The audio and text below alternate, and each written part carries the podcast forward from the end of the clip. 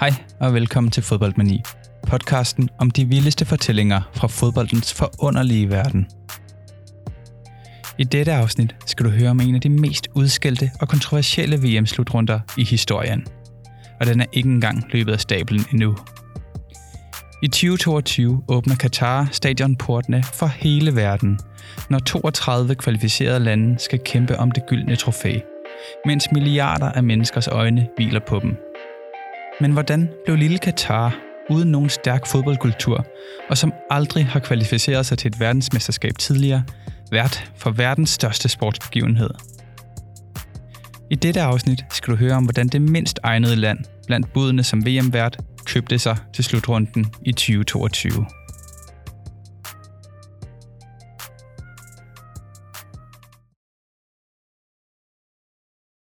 Det var en kold decemberdag i Zürich i 2010, hvor 22 medlemmer af FIFAs Executive Committee samledes i den verdensomspændende fodboldorganisations hovedkvarter på FIFAs Strasse 20.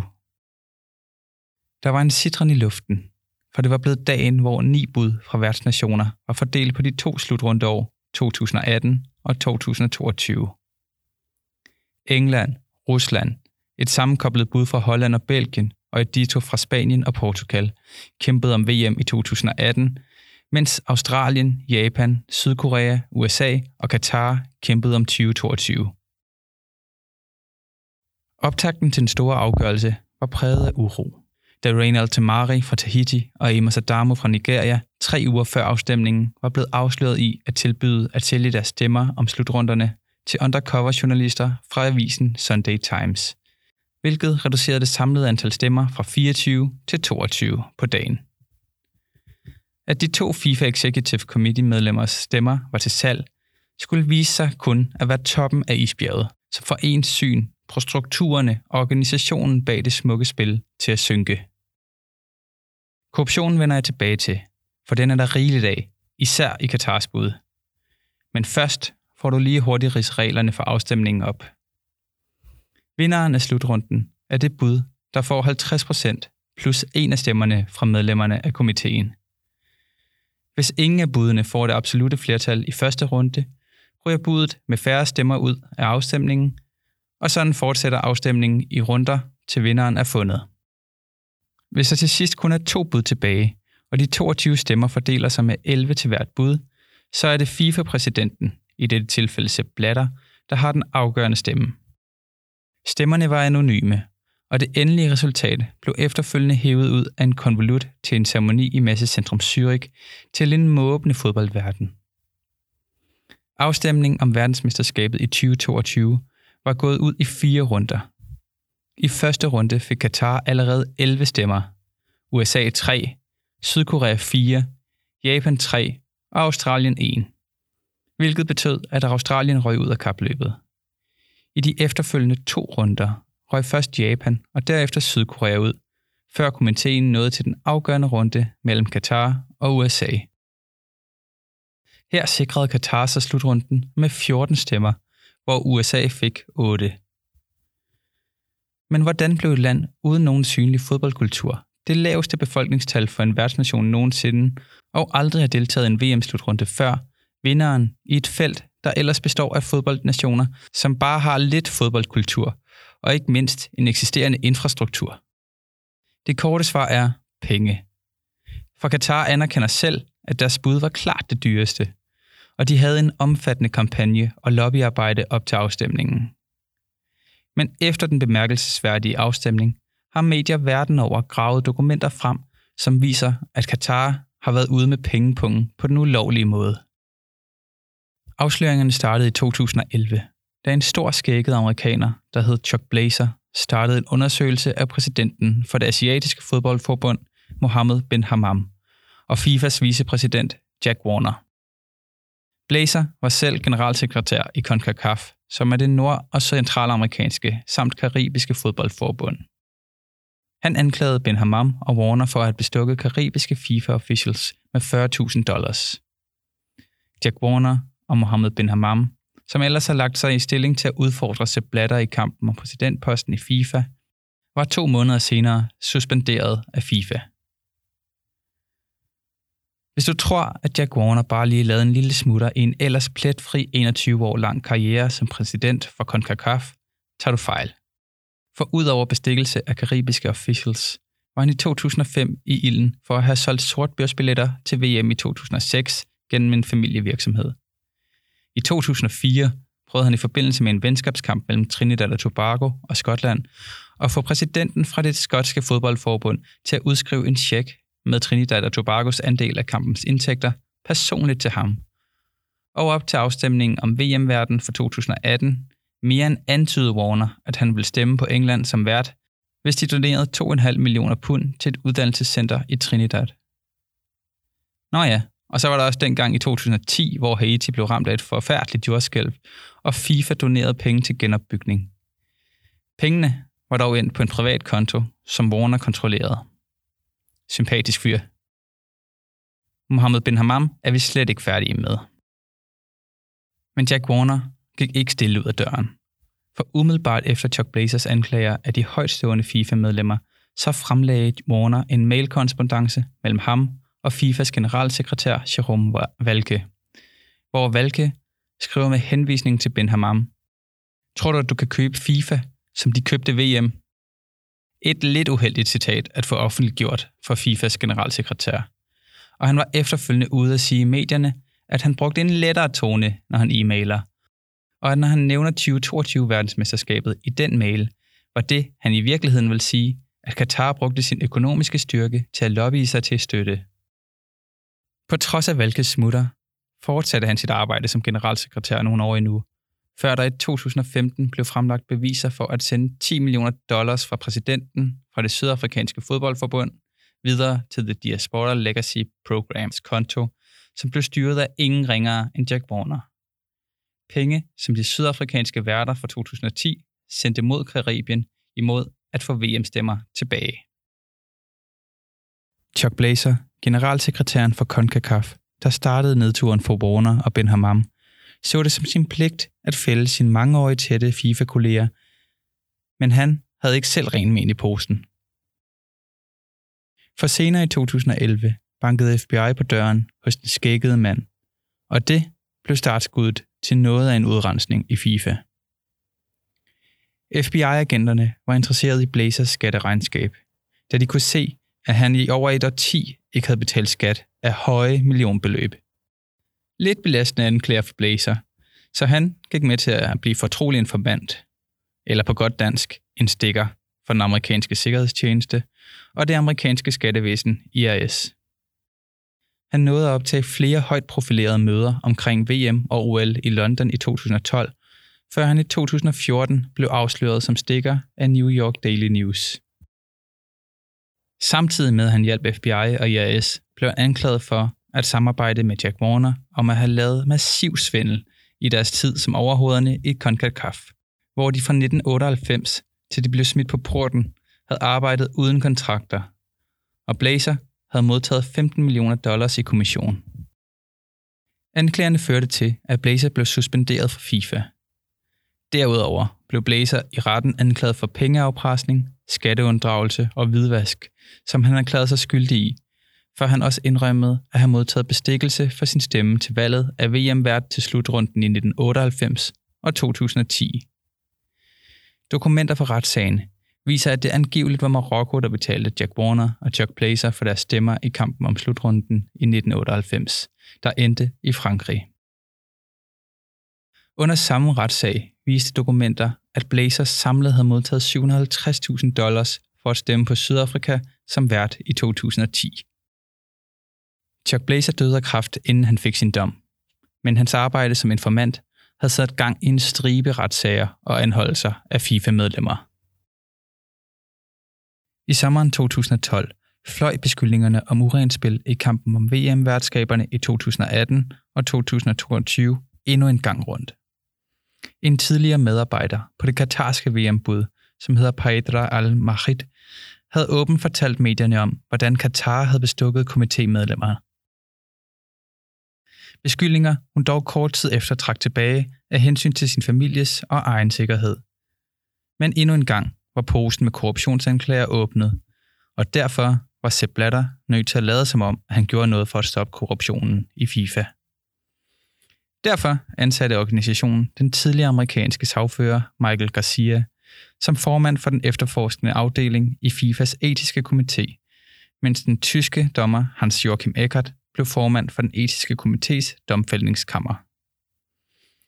De blev beskrevet som nøglefigurer, der kom uden for den såkaldte fodboldfamilie, som kunne hjælpe med at genoprette FIFAs troværdighed.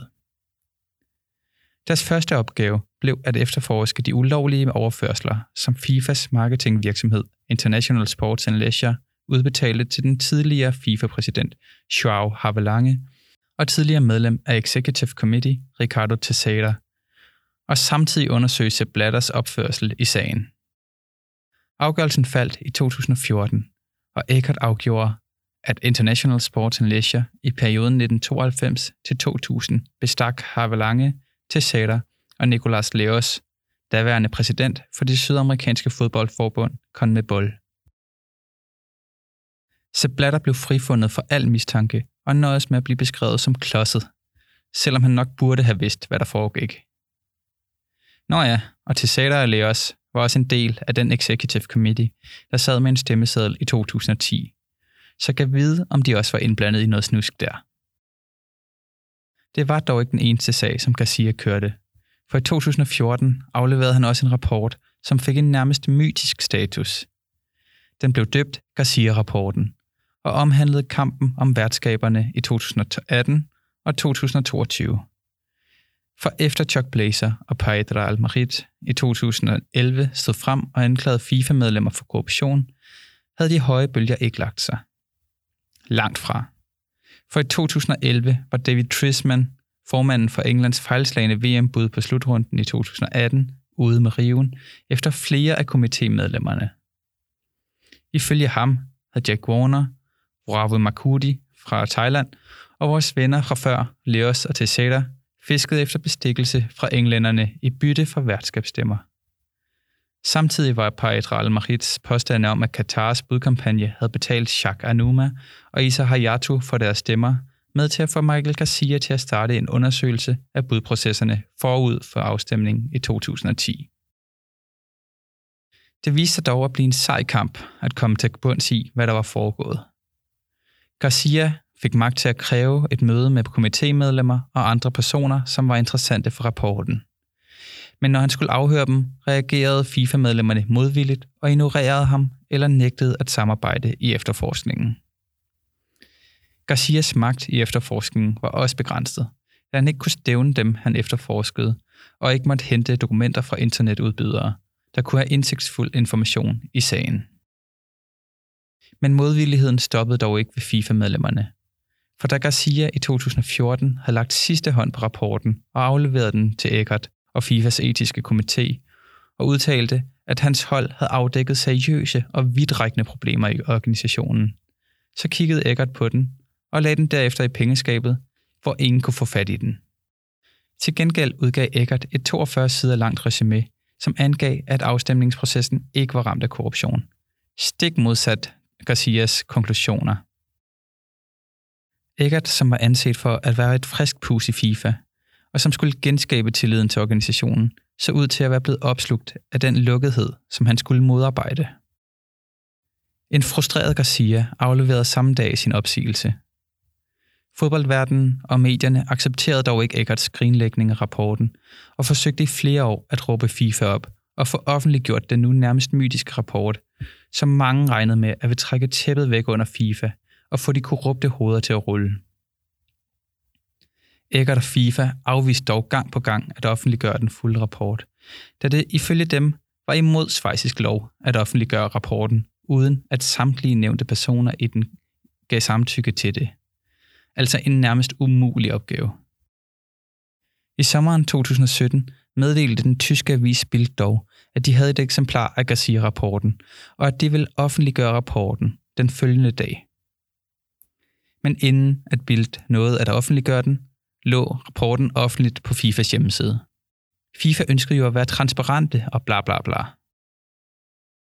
Garcias rapport blev langt fra den rygende pistol, som mange havde håbet på, men den gav dog et indblik i en upassende og uetisk opførsel i den verdensomspændende fodboldorganisation.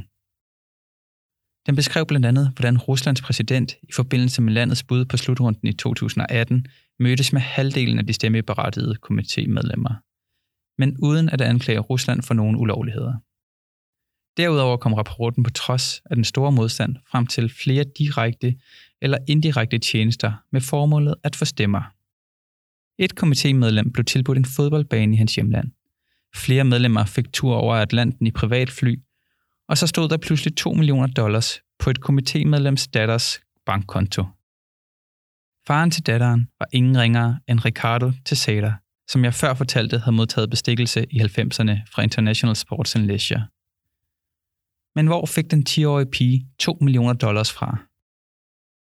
Det formodes, at pengene blev overført i 2012 fra ingen ringere end Teixeiras ven og FC Barcelonas daværende præsident Sandro Rosell. Da FC Barcelona dengang blev sponsoreret af Qatar Airways, der er direkte ejet af Qatars stat, gav det hurtigt mistanke om, at det var betaling for Teixeiras stemme. I 2017 faldt korthuset også helt sammen for Teixeira og flere andre komitémedlemmer. Det skete, da en argentinsk marketing-executive, Alejandro Bosago, vidnede i retten i New York City om, at hans landsmand, Julio Grondona, som var et højtstående FIFA-medlem og formand for det argentinske fodboldforbund i 2011, havde fortalt ham, at Qatar skyldte ham $1 million for en stemme på ørkenstaten. Bursaco fortsatte med at fortælle i retten om, hvordan han havde rejst med Nicolás Leoz, Ricardo Teixeira og Alejandro Grondona til Zürich den decemberdag i 2010, og om hvordan Teixeira og Grondona havde trukket Leoz til side, da de fandt ud af, at Leoz havde stemt på Japan og Sydkorea i de første runder, og fik ham sat på plads, så han stemte på Qatar i den afgørende runde. I april 2020 blev et anklageskrift offentliggjort, der beretter om, hvordan Nicolás Leoz og Ricardo Teixeira modtog bestikkelse for deres stemme på Qatar i 2010. Derudover påstår anklageskriftet, at Jack Warner, som blev fældet af Chuck Blazer, modtog $5 million for sin stemme, og præsidenten for Guatemalas fodboldunion, Rafael Salguero, blev lovet $1 million for sin stemme. Så for at lægge status på, hvor mange af de stemmeberettigede komitémedlemmer der er, eller er anklaget for at være korrupte, så har vi indtil videre Chuck Blazer, Jack Warner, Ricardo Teixeira, Alejandro Grondona, Nicolás Leoz, Rafael Salguero, Jacques Anuma og Issa Hayatou. Indtil videre har vi været igennem 8 af de 22 medlemmer, der deltog i afstemningen, som står anklaget for eller har erklæret sig skyldig i korruption. Og desværre for fodbolden er vi ikke færdige endnu. For der er stadig Mohamed bin Hammam, manden, der blev smidt ud af FIFA 3 dage før præsidentvalget, hvor han var en kandidat, på grund af bestikkelse af karibiske stemmer sammen med Jack Warner. Katarske bin Hammam havde under sit hjemlands kampagne for at blive VM-værter erklæret sig neutral og benægtede, at han var indblandet i kampagnen, hverken officielt eller uofficielt. Men virkeligheden er nok nærmere, at hvis du var et grådigt FIFA-medlem eller fra en af verdens fodboldforbund, så skulle du bare kigge dig selv i spejlet og sige bin Hammam 3 gange. Så stod manden bag dig med en stor pose penge. For i 2014 blev guldtæppet hævet væk under den tidligere højtstående FIFA-mand. Den britiske avis The Sunday Times modtog nemlig tusindvis af gigabytes med foruroligende dokumenter, der viser korruption i Katars VM-bud fra en hemmelig insider i FIFA. Den enorme mængde dokumenter viste, at bin Hammam brugte sit bygge- og anlægsvirksomhed Kemco til at udbetale penge direkte til en række højtstående medlemmer af FIFA og verdens fodboldforbund. Ifølge The Sunday Times brugte bin Hammam $5 million på at købe sig til støtte og stemmer fra afrikanske fodboldpolitikere i tiden op til den infamøse afstemning. Den britiske avis mente derudover at have bevis for, at bin Hammam arrangerede et møde mellem Thailands stemmeberettigede komitémedlem Worawi Makudi og Katars regering, hvor de skulle snakke om salg af olie til en værdi af et 2-cifret millionbeløb i dollars. Og så er spørgsmålet jo bare, hvorfor formanden for det thailandske fodboldforbund og et FIFA-medlem skulle stå for det møde, og ikke Thailands regering. The Sunday Times fandt også en lang række transaktioner fra bin Hammams virksomhed direkte til afrikanske fodbolddelegeredes private konti mod at få støtte til Qatar. Og så gav han penge til Reynald Temarii, komitémedlemmet, der blev forbudt at stemme, på grund af at han aktivt satte sin stemme til salg til nogle undercover-journalister. Med Ben Hammams penge kunne Temarii finansiere sin appelsag.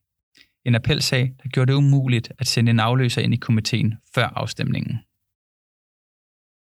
Vi fortsætter med næste mand i rækken af komitémedlemmer med korruptionsanklager, og her finder vi Michel Platini. Den engang funklende fodboldstjerne, der vandt Ballon d'Or 3 gange i træk i 83, 84 og 85, som siden han blev UEFA's præsident og set som arvingen til Sepp Blatters FIFA-trone. Før han og Sepp Blatter i 2015 måtte træde tilbage fra deres poster på grund af, at Blatter angiveligt betalte Platini et beløb på $2 millioner. En handling, der anses for at være imod FIFAs etiske kodex, og som endte med at få begge højtstående fodboldbosser udelukket fra FIFA indtil 2023. Det viser sig dog, at det nok ikke var den eneste gang, at Platini har haft gang i uærligt spil.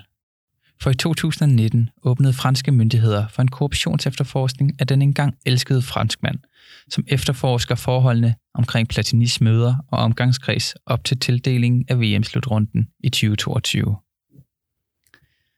Efterforskningen tager udgangspunkt i et møde på Élysée-palæet, som er den franske præsidents officielle residens. En måned før afstemningen havde Platini nemlig en frokostaftale med den daværende franske præsident Nicolas Sarkozy.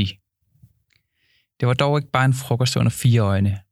For med til bords sad ejerne af Paris Saint-Germain og en mand ved navn Tamim bin Hamad Al Thani, som i dag er Katars overhoved. Platini, som angiveligt var stemt på USA som VM-vært i 2022, vendte 10 dage efter frokostmødet på en tallerken og stemte uventet på den lille ørkenstat. Kort tid efter godkendte den franske regering Katars bud på at købe PSG, og en tv-aftale med den katarske kanal BeIN Sports skulle sikre den franske ligas økonomi. Platini afviser anklagerne om korruption og siger, at han ikke anede, at Hamad Al Thani ville være til stede til den nu infamøse frokost. For som han selv siger, så var han kommet til præsidentpalæet den dag for at informere Sarkozy om, at han ville stemme på Katar. Og så stod Katars daværende kronprins sørme i lokalet, da han trådte ind. Et nærmest utænkeligt pudsigt sammentræf. Påstanden om, at han ville stemme på Katar, lyder dog lidt mærkelig, når Platini i en artikel i britiske The Guardian fra 2015 giver udtryk for, at han muligvis har givet udtryk for, at han vil stemme på USA over for amerikanske fodbolddelegerede, og indrømmer, at han ændrede mening om hans stemme efter mødet på Élysée-palæet, 10 dage før afstemningen. Han slår dog fast, at det ikke var Sarkozy, der fik ham til at stemme på Katar. Det var fordi, han i anførselstegn vidste, hvad der ville være godt. Platinis udmeldinger gør i hvert fald ikke sagen mindre mistænkelig. Og så kommer vi til præsidenten for det hele. For Sepp Blatter har også været ude på lidt af en rejse, når det kommer til hans forhold til VM-værterne i 2022. Da beskyldningerne for korruption var på et højdepunkt i 2014, var Blatter, som mente sig at stemme på USA som vært, ude med riven efter hans kolleger i komiteen. Ja, det var selvfølgelig en fejl, men man laver mange fejl i livet, sagde Blatter, om valget af Katar til schweizisk TV i maj 2014. Den tekniske rapport om Katar sagde tydeligt, at det var for varmt at afholde turneringen der, men komiteen bestemte med et stort flertal, at den skulle afholdes i Katar, fortsatte han. Ørkenstaten var ifølge den tekniske rapport, som Blatter henviste til, det eneste højrisikobud i kapløbet. Allerede måneden efter Blatter udtalte, at valget af Katar var en fejl, skiftede den garvede præsident dog ansigt og udtalte til et FIFA-møde over for asiatiske og afrikanske fodbolddelegerede, at der er en slags storm mod FIFA omkring Katars VM, og fortsatte.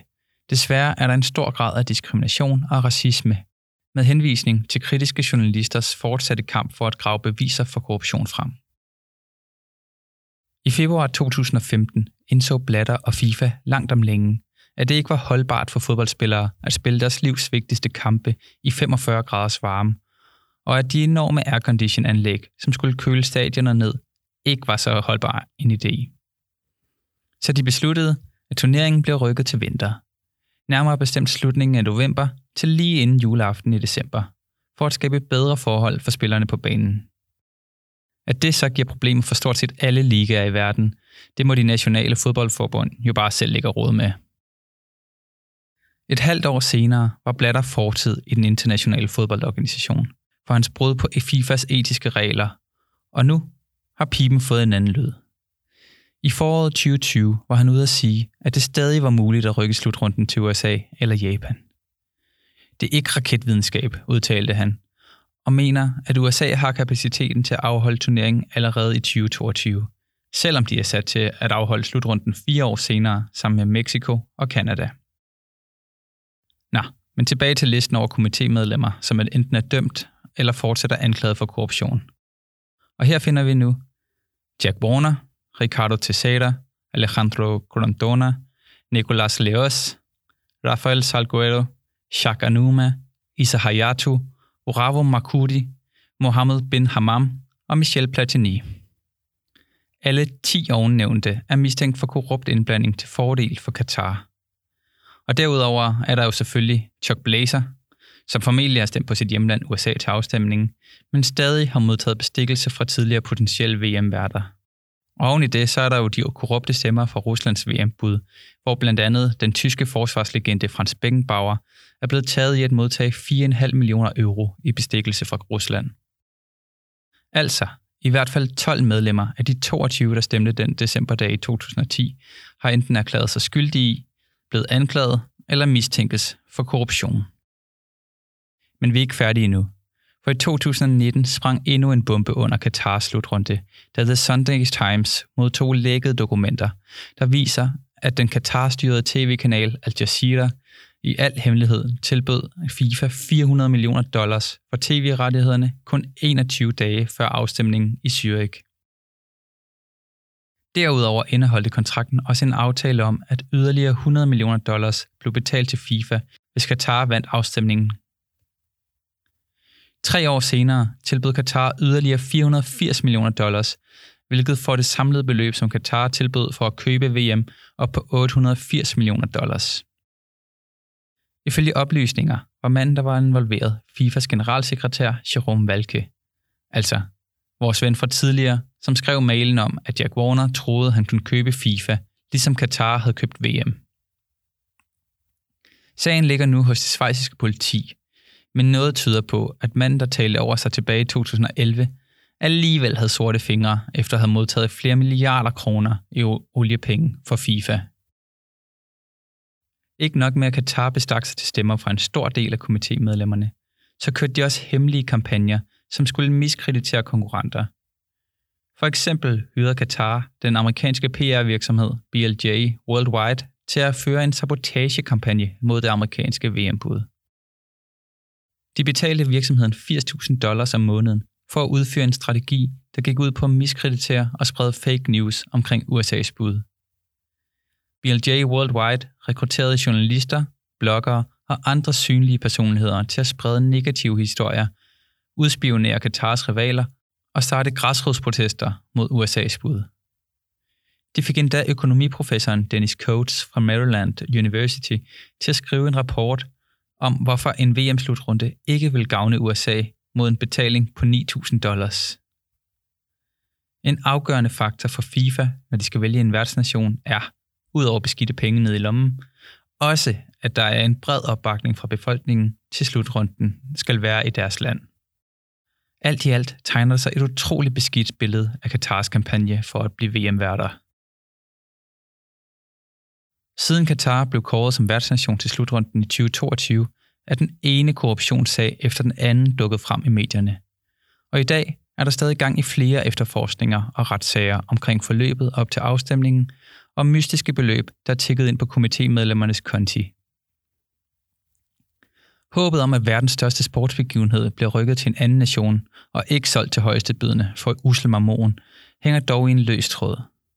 Så sent som ved FIFAs kongres i september 2020 udtalte nuværende præsident Gianni Infantino foran 211 fodbolddelegerede rundt omkring i verden, at VM-slutrunden i Katar bliver den bedste slutrunde nogensinde.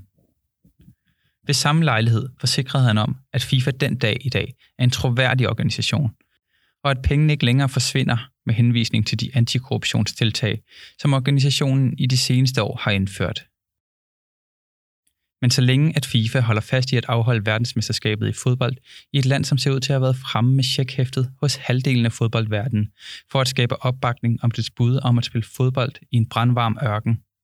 Et land, som i 2010 lå nummer 113 på FIFAs verdensrangliste, ikke har nogen synlig fodboldkultur, eller stadions, eller infrastruktur, og i et årti har brugt slavelignende arbejdskraft for at opbygge dette. Og så senere får rykket slutrunden til vinteren, så det generer stort set alle verdens ligaer og sæsoner, bare fordi, at ingen i komiteen gad at læse den tekniske rapport, som sagde, at det blev 45 grader varmt om sommeren i ørkenen, og forbandt budet med høj risiko. Så har jeg lidt svært ved at se FIFA som en troværdig organisation, selv den dag i dag. Hvis du vil høre flere vanvittige fodboldhistorier, så følg Fodboldmani der, hvor du hører podcasts, og følg også Fodboldmani sider på Facebook, Twitter og Instagram. Vi ses.